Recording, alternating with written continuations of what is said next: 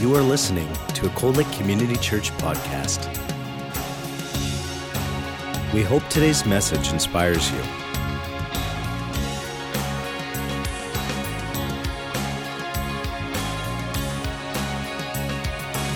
Cold Lake Community Church, a place where families connect.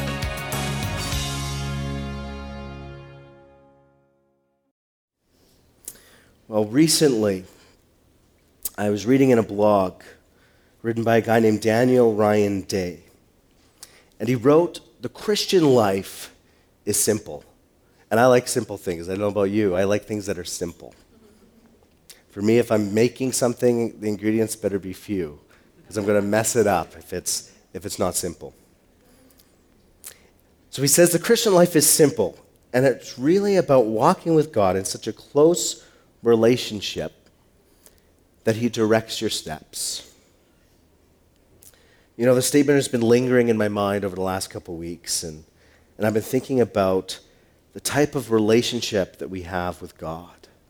One in which we walk lock in step with God, one in which we allow Him to direct our steps, where we don't pave our own path and make our own life and then wonder where God is because we haven't walked with him, decided to walk ahead of him. There's that old saying, the, the cart before the horse. You know, I was thinking about what kind of life it is that we need to live to be able to walk with God and communicate with God and be his servants here on earth. You know, and it's a life that's intentional. It's one in which we're communicating with God every day and actively pursuing his will for our lives. Know, I believe that Christians today desire to please God. However, sometimes we have a draw to please ourselves or to please other people or to fulfill our own selfish desires. And sometimes it gets in the way of us serving God perhaps like we would like to. You know, our goal as Christians is ultimately to love God, to walk with Him and obey Him in all things. These are all intentional acts that require self discipline, obedience, and a continual surrendering of our lives to God. And it's a surrendering to an authority that's greater than ourselves and trusting in Him that He's going to get us through life. And that His plan for us is, in fact, better than any plan we could concoct or create for ourselves. You know, recently I was, I was also listening to an American talk show host named Dennis Prager, and he was discussing the commands that God gives us in the Bible. And he noted that it was interesting to him that Scripture demands that we love our wives, that we love our neighbor, even that we love our enemy. But God also commands that we love the Lord our God. The fact that this was given as a command, he notes, indicates that these things may not come naturally to us. That we may not, in our current state, be naturally inclined to do these things. And therefore, God set out a command to let us know that this is how we should live. You know, in fact, we do have a sin nature in the world that is battling with the things of God. And the sinful nature is trying to hinder us from fulfilling the things that God has called us to do. And so, evermore, we must be intentional about how we live our life, how we plan our days, our weeks, and design our lives if we want to actually have an abiding relationship with Jesus Christ.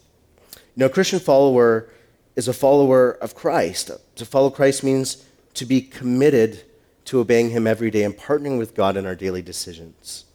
You know, Psalm 16:3 says, "Commit your work to the Lord." And your plans will be established. Similarly, Psalms 37:5 says, Commit your way to the Lord, trust in Him, and He'll bring it to pass.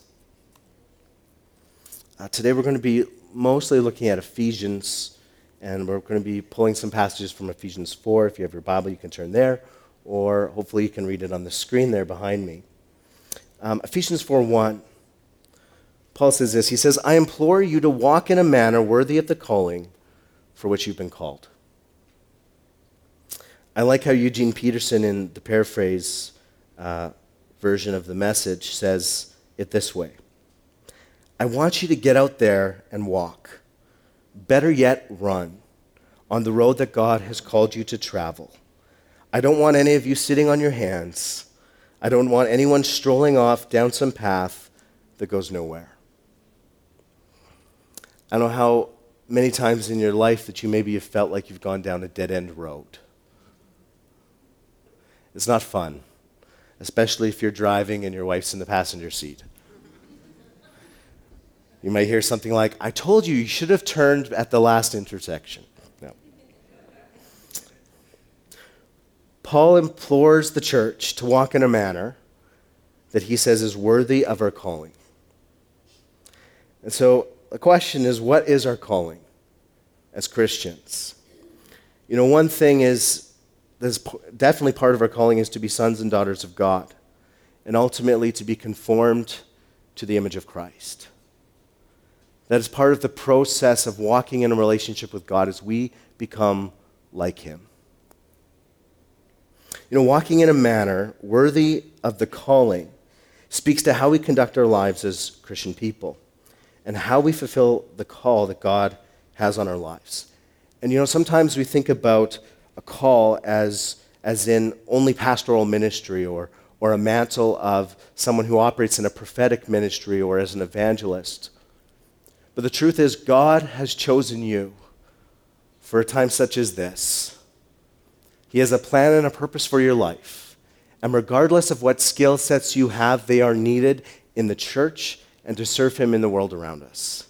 And so, whether you have a title on your name or not, you have a call. God is calling you to something, to service, to love others, to influence those in your sphere of influence in your workplaces because you guys are going to be places that Pastor Hayward and I will never be. I'll, I can't, I don't know when I'll be behind the counter at Wok Box. I don't.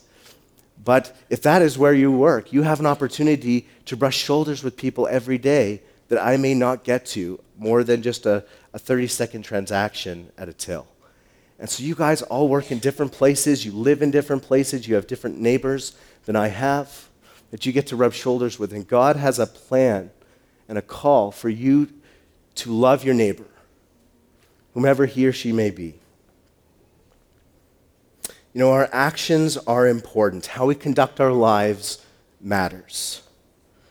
You know, our actions matter, but our heart motivation, I would argue, matters even more. You know, we can displease God by living in sin or choosing to live disobediently to the Word of God or continuing to deny the leading of the Holy Spirit in our lives. However, we can also displease God by living like a modern day Pharisee, by making the exterior of our lives look godly, to please others, to have some form of, of puffed up self righteousness in which we then feel like we are morally superior to others. And so our heart condition matters. God cares about our heart as much or more than the actions that we are doing. The motiv- what motivates us to do things is important. And this is why the Christian life is, a, is an inward transformation that manifests outwards. And so it means that God gives us a renewed mind. He replaces our heart of stone with a heart of flesh. And He transforms our being so that we can be like Christ in the world. But somebody can go and be morally good and walk around and do everything that Christ tells us to do and not know Him. Can go out and feed the hungry, take care of the poor. We can take care of the widow and the orphan. And that is part of what we are called to do. But our greatest calling is to be sons and daughters of God, to walk in relationship with Him, and to be transformed into His image. And it's not just an outward manifestation of that we look good on the outside, we don't want to be a clean cup on the outside and filthy on the inside. Like Jesus claimed the Pharisees were. God desires that we would be mature, that we would be people that grow into maturity in our faith. And the process of transformation begins in our heart and our mind, and then it's directed to the outer, more visible parts of our lives that other people can see. Maturity in Christ looks like the fruits of the Spirit. It looks like unwavering godly character. And it looks like obedience to the Word of God and being led by the Spirit of God. These things don't come to you without intentionality in choosing a relationship with God in which you walk it out every single day, in which you wake up in the morning desiring to seek God's face and to please God every day, putting His will for your life above your own plans and intentions for that day. You know, it doesn't happen if we're unwilling to surrender the leading of the Holy Spirit for our own judgment.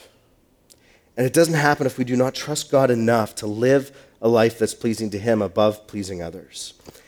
And it doesn't happen by accident, but it happens by making a series of intentional decisions every day, prioritizing our walk with God over other things.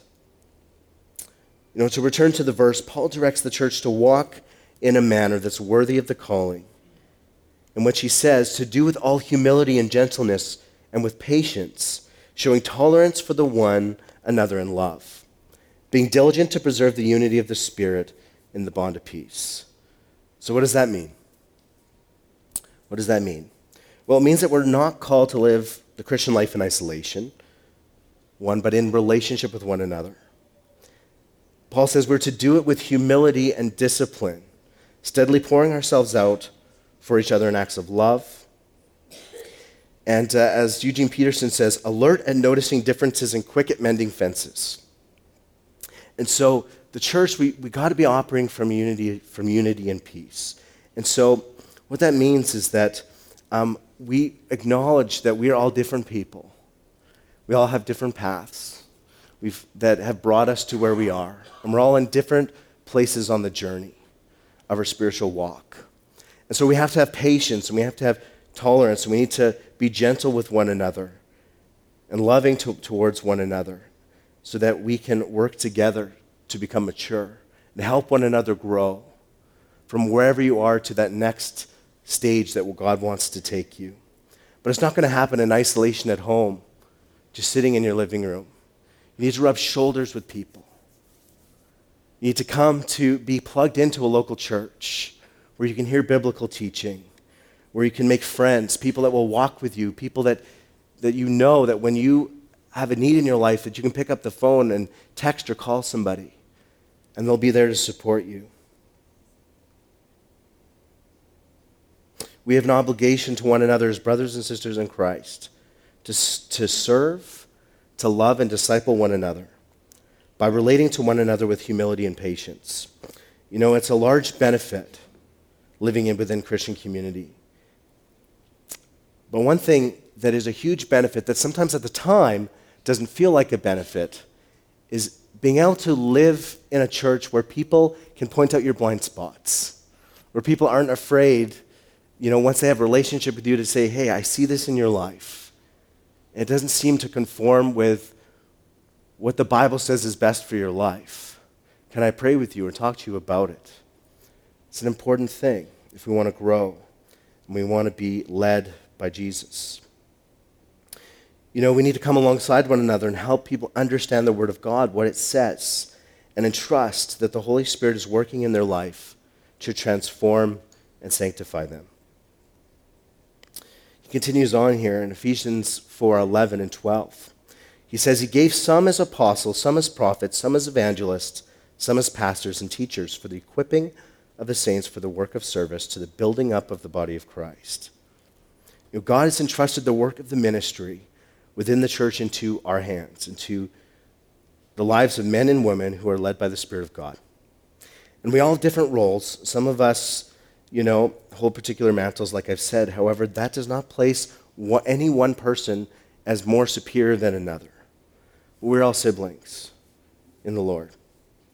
And we all have a part to play. You know, Paul is clear that there's a job of these, the people that hold these mantles as pastor and teacher and evangelist, to equip the church, to equip the saints. And that ultimately is, is my job in a pastoral role to help build up the body of Christ, to teach and encourage you in your faith. and trust that God will continue to use us all to do that. You know, Paul continues on saying that until we attain the unity of the faith and the knowledge of the Son of God to a mature man, to the measure of the stature which belongs to the fullness of Christ. So he's saying we need to continue to do these things, continue to teach, build up, and encourage one another until we're into maturity within Jesus. You know, Paul is saying that we need to mature in our faith. You know, my job as a pastor is to minister to you, walk with you, so that I can minister alongside of you. I want to go to say that again. Pastor Hayward and my job is to minister to you so that one day you can minister alongside of us. Not in a hierarchical way, but that we are partnering together to fulfill God's call for this church in our community and hopefully far beyond Cold Lake. You know, we can't stay baby Christians. Paul continues in the next few verses here in Ephesians saying that we can't remain infants because God wants us to grow up to know the whole truth and to tell it in love. We take our lead from Christ, who is the source of everything that we do, and He keeps us in step with one another. So, this is a concept that some of you um, will know well this idea of knowing the truth and speaking the truth, but speaking it in love. And this verse, in the context of this biblical passage here, is relating to the church and the church serving one another so that we can grow in maturity and godliness, so that righteousness would be established within the church. We need to be able to speak into one another's lives, highlight ungodly habits and heart conditions that God confronts in His Word. And we must be willing, with humility, to receive and give feedback and give correction. This is how we grow, and this is what it means to be a disciple of Christ that we walk in relationship with others, that we hold Christ in the place of superiority in our life, that He is our God, that He is, he is above all things. And we walk in relationship with others in humility, that we can both receive correction and give it when necessary. The picture showing up here, we got uh, four little terracotta pots with some succulents. You know, last year, uh, Ria at some points purchased or acquired a, a, succulent, and we had it in our house. And we have quite a few plants actually in our house right now. We're, you know, turning into a greenhouse upstairs a little bit right now, but it's good. Um, but we got this succulent, and it was we had it in its pot, and, and somehow it ended up getting put in a room that we don't frequent very often, and it got watered very little it got very little sunlight. And after a few months, you know, we walked into the room, and rather than it looking like the first picture there, the one that's closest to the bottom of the screen, that's pretty much what it looked like. All we had was this dried up, shriveled piece of organic matter that used to be called a plant. And I saw it and I thought, every time I walked past it, I thought, oh, we need to throw that out. And so one day I see Ria pick it up and she's carrying it. I said, Are you going to throw it out? And she says, No, I'm actually going to plant it just in the backyard and just see what happens. And I'm thinking, it's gone, hun. There's no bringing that thing back from the dead. Like it is, it is dead. You thought Lazarus was dead? This, this plant is dead. But anyhow, she goes and she plants it in the soil next to some of our other plants. I think it might have been next to a, a lilac bush. And sure enough, over the, over the summer, it starts to come back. And it starts to grow. And, and we were just looking at it the other day, and it is looking pretty darn healthy, enough that we can dig it out and bring it back into the house and probably have a nice succulent for, for the winter. But I was thinking about this, this plant, this succulent, as it relates to our spiritual life. You know, sometimes we start a relationship with God, and regardless of where we're at in our walk with God, we might go through a season where we position ourselves in such a place that it's very difficult for us to grow spiritually. You know, some ways that we do that is we isolate ourselves from other Christian people. Maybe we um, stop reading our word, we stop listening to Christian music and worship music. We stop praying and having a deep, thorough prayer life. And all of a sudden, we begin to look no different than our, our non Christian neighbor. Our lives, if, if we were to compare our schedules and someone were to be a fly on both our walls, we live our lives the same, except on Sunday morning, we get up and go to church.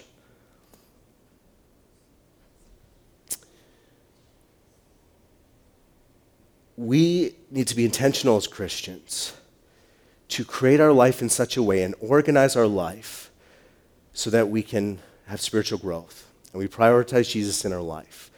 See, we cannot manufacture spiritual growth. As much as I want to, I cannot manufacture spiritual growth in anybody. The best that we can do is try to create the environment in which people can grow. Surround them with the Word of God, surround them with the presence of God.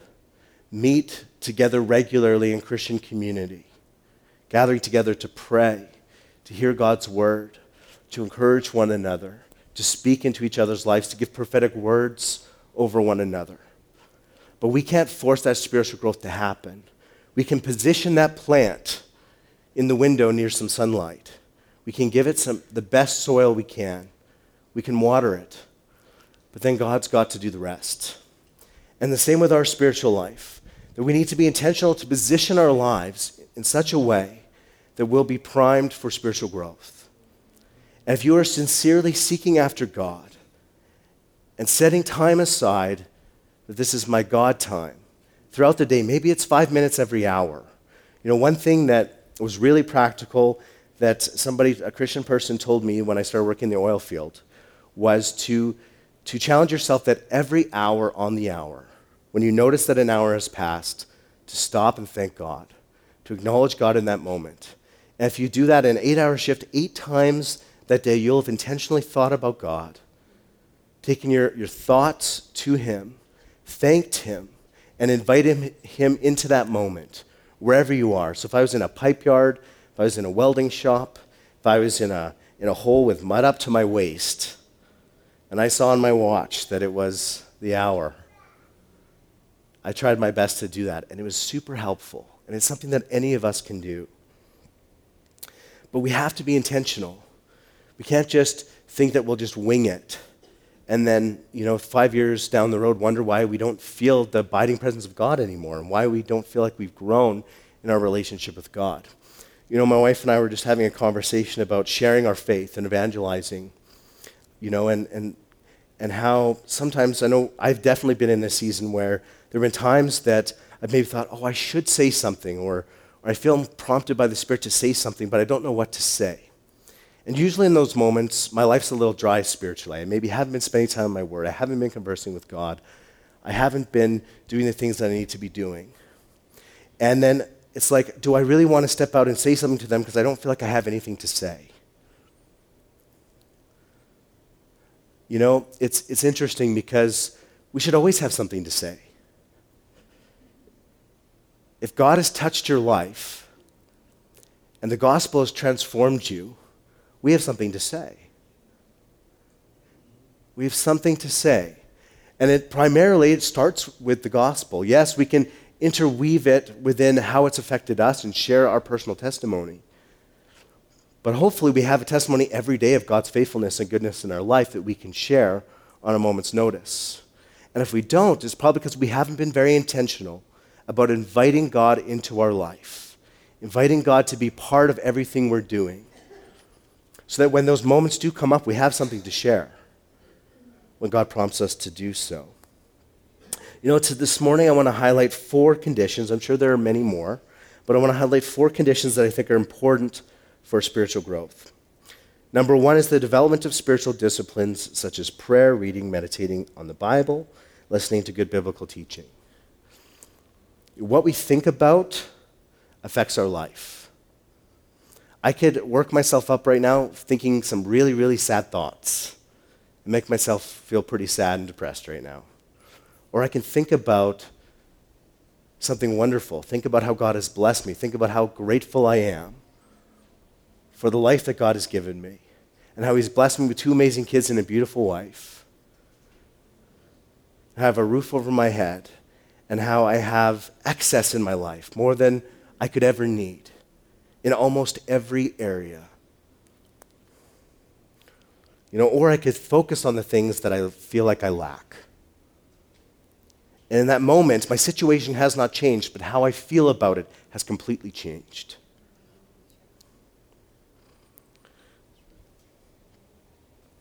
Spiritual disciplines such as prayer, reading and meditating on our word, and hearing good biblical teaching grounds us, but also keeps our mind focused on what's important. Keeps our mind focused on God, keeps the things that are being inputted into our life be godly things, so that what comes out of our life, in turn, are godly things. What you fill your life with is what will come out of your life.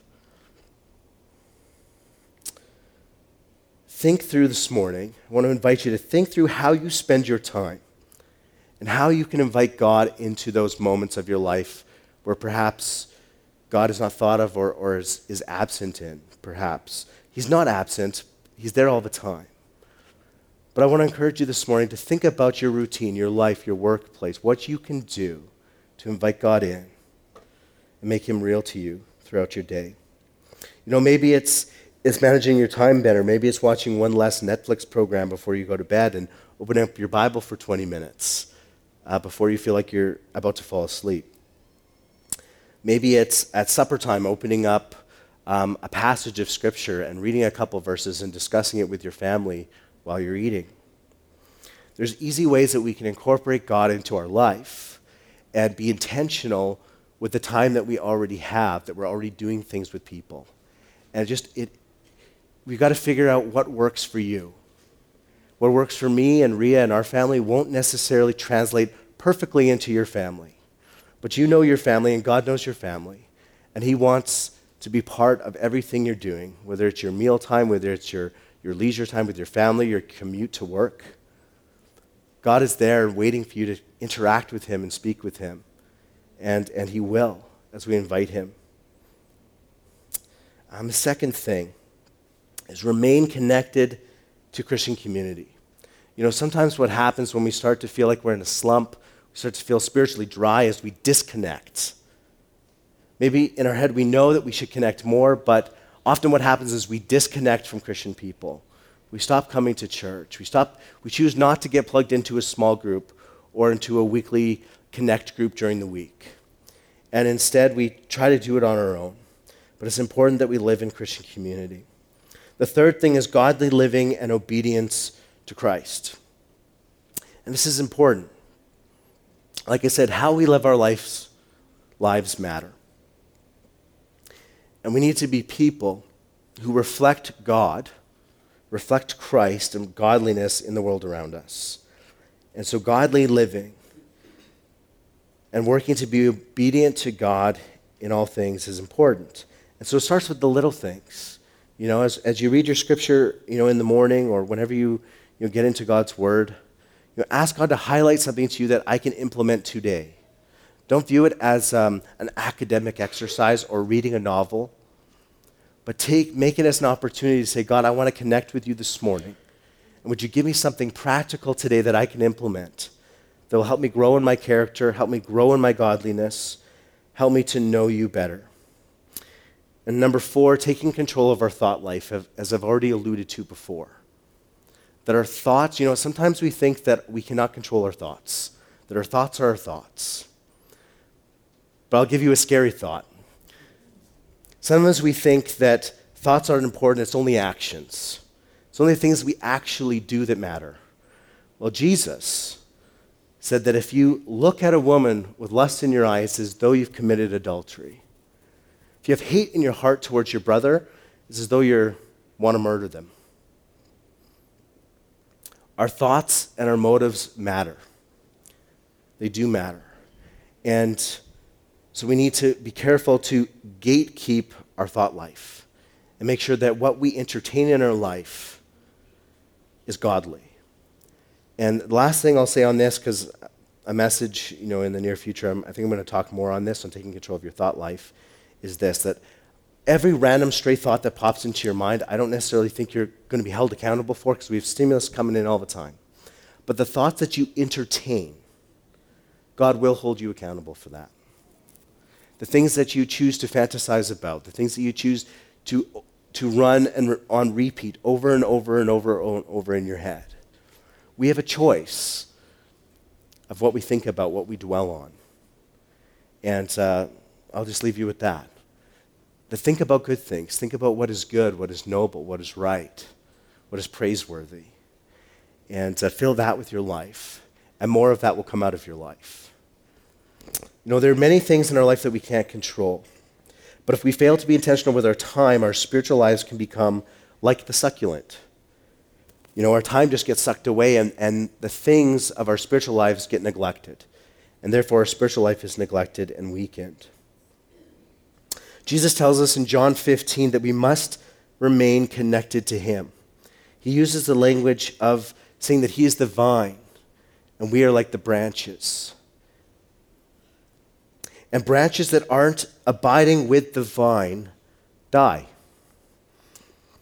You know, on uh, during the food festival day, Everett, one of our kids, was over and they were by the trees down at the beach, and one of the kids was breaking a branch off the tree and then or doing something. I don't know. It looked like he that's what he was doing from my perspective. And someone came, one of the workers came and said, No, no, no, don't touch the trees, don't break off the tree. Because they know when, when you break that branch off now, it's going to die.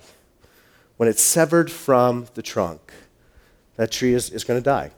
And so for us, we need to remain abiding with Christ. We need to keep that relationship alive. You know, a good spiritual life that seems dry, you know, uh, no matter where you're at right now, this is how I'll phrase it, is, is if you're feeling dry in your life, in your spiritual life, you're feeling like you're not in a growth season, remember the succulent. Remember that when you took that dry, dead looking succulent and you put it in good soil, and, you, and it got water and sunlight, and you put it in the right conditions again, where it was no longer neglected, that it came back. And it looks better than it's ever looked. It has new growth on it that was not there before. Ephesians 4:14, Paul says, "As a result of growing up and maturing in Christ, we are no longer to be like children, tossed here and there by waves carried about by every wind of doctrine. We are to grow up in all aspects of him." And this is the result of maturing and abiding with Christ is that we no longer have to live like driftwood. Just feeling like we just get pushed around all the time by the world, but that we get to be set put up onto a, a ship in which the Holy Spirit will take us where He wants us to go. Rather than being bashed about, you're living with intention and being led by the Spirit. Ephesians 4:17 says, So this I say and affirm together with the Lord, that you walk no longer as the Gentiles also walk, but in the, fut- in the futility of their mind, being darkened in their understanding, excluding from the life of God. You know, the message says it this way Don't go blindly along with the crowd, the empty headed, mindless crowd. They've refused so long to deal with God that they've lost touch not only with God, but with reality itself. They can't think straight anymore, feeling no pain. They let themselves go in sexual obsessions, addicted to every sort of perversion. But this is no life for you.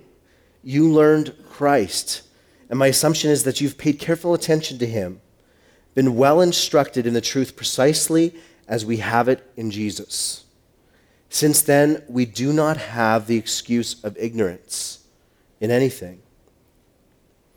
For everything is connected with the, with the old way of life, has to go, is rotten through and through. Get rid of it, and then take on your new identity and your new way of life, which is a God fashioned life, a life renewed from the inside and working itself into your conduct as God accurately reproduces his character in you.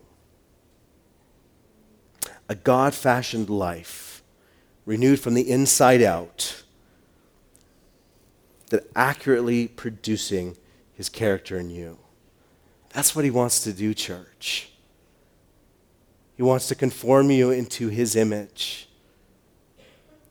So that your thought life, your motivation, your outward life, that everything would conform to the way that God would want to do it. because he knows that that's the best plan for you. 1 Timothy 4 8 in the NASB says, Disciple, discipline yourself for the purpose of godliness. For bodily discipline is only of little profit, but godliness is profitable for all things, since it holds promise for the present life and also for the life to come. See, Paul directs us in things that we should avoid as well. And being disciplined in our spiritual life is important because it affects this life, but it affects the, the next life to come, Paul says. There are many things that we do in this life that we cannot take with us. The money that we earn, we cannot take beyond the grave. The influence, the stature, some of the things that we do in this world to be great, we cannot take with us. Because there's a whole new set of rule books about what looks great in the kingdom of God when we pass and stand before Jesus. And it's not going to look like the things that made people look great in the world. Jesus says that if you want to be first, that you got to be last that if you want to be great, then you got to be the most servant heart of all, serving and loving people. And so the kingdom of God, in many ways, is opposite of how we live here in the world today, where we think if you are great, other people exist to serve you. And Jesus says, uh uh uh, if you're great in my kingdom, you'll serve the least of these.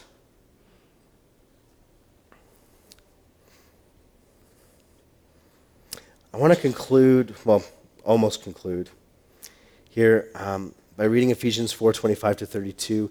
But I'm going to read it in the message for sake of time here today because I feel like it just, it just fits with, with what I'm saying. And I, and I like the way that Eugene Peterson has, has, has phrased this and crafted it from Ephesians 4 25 to 32. He says, The Christian life adds up to this then no more lies and no more pretense Tell your neighbor the truth. In Christ's body, we're all connected together after all, and when you lie to others, you end up lying to yourself. You know, when I read that, I was thinking, you know, have you ever told yourself something often enough that you begin to believe that it's true? Have you ever heard somebody, you know, exaggerate a story time after time after time, and now they don't even remember what actually happened because they've exaggerated the story and told it so many times that the truth is is really opaque, can't quite see it, don't, don't know where it is. I think it's true that we need to be people who stand on truth, speak the truth, and speak it in love. 26 to 27, he says, Go ahead and be angry, but don't use it as fuel for revenge. And don't stay angry. Don't go to bed angry. Don't give the devil that kind of foothold in your life. Did you used to make ends meet by stealing? Well, no more. Get an honest job so you can help others who can't work. Watch the way you talk. Let nothing foul or dirty come out of your mouth.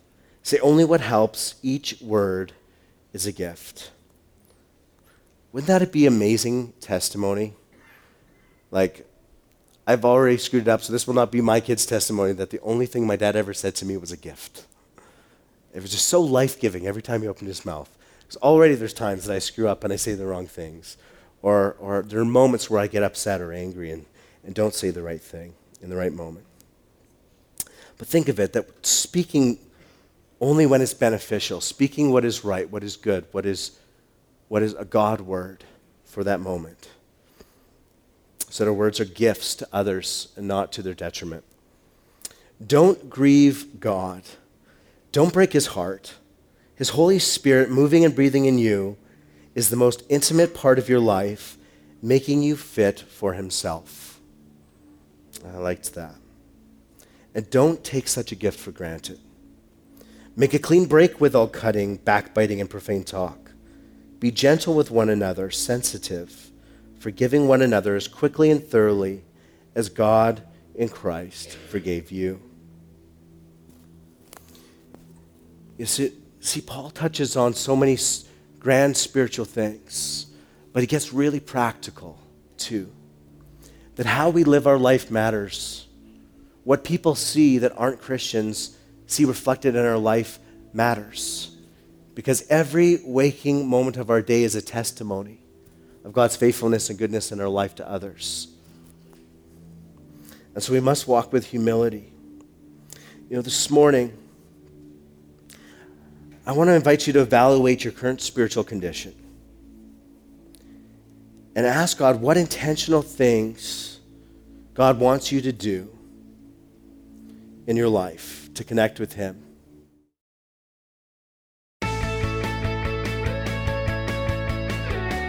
You have been listening to a Cold Lake Community Church podcast. We hope that you've been blessed by this teaching from Cold Lake Community Church. Thank you for your continued support of this ministry. Cold Lake Community Church, a place where families connect.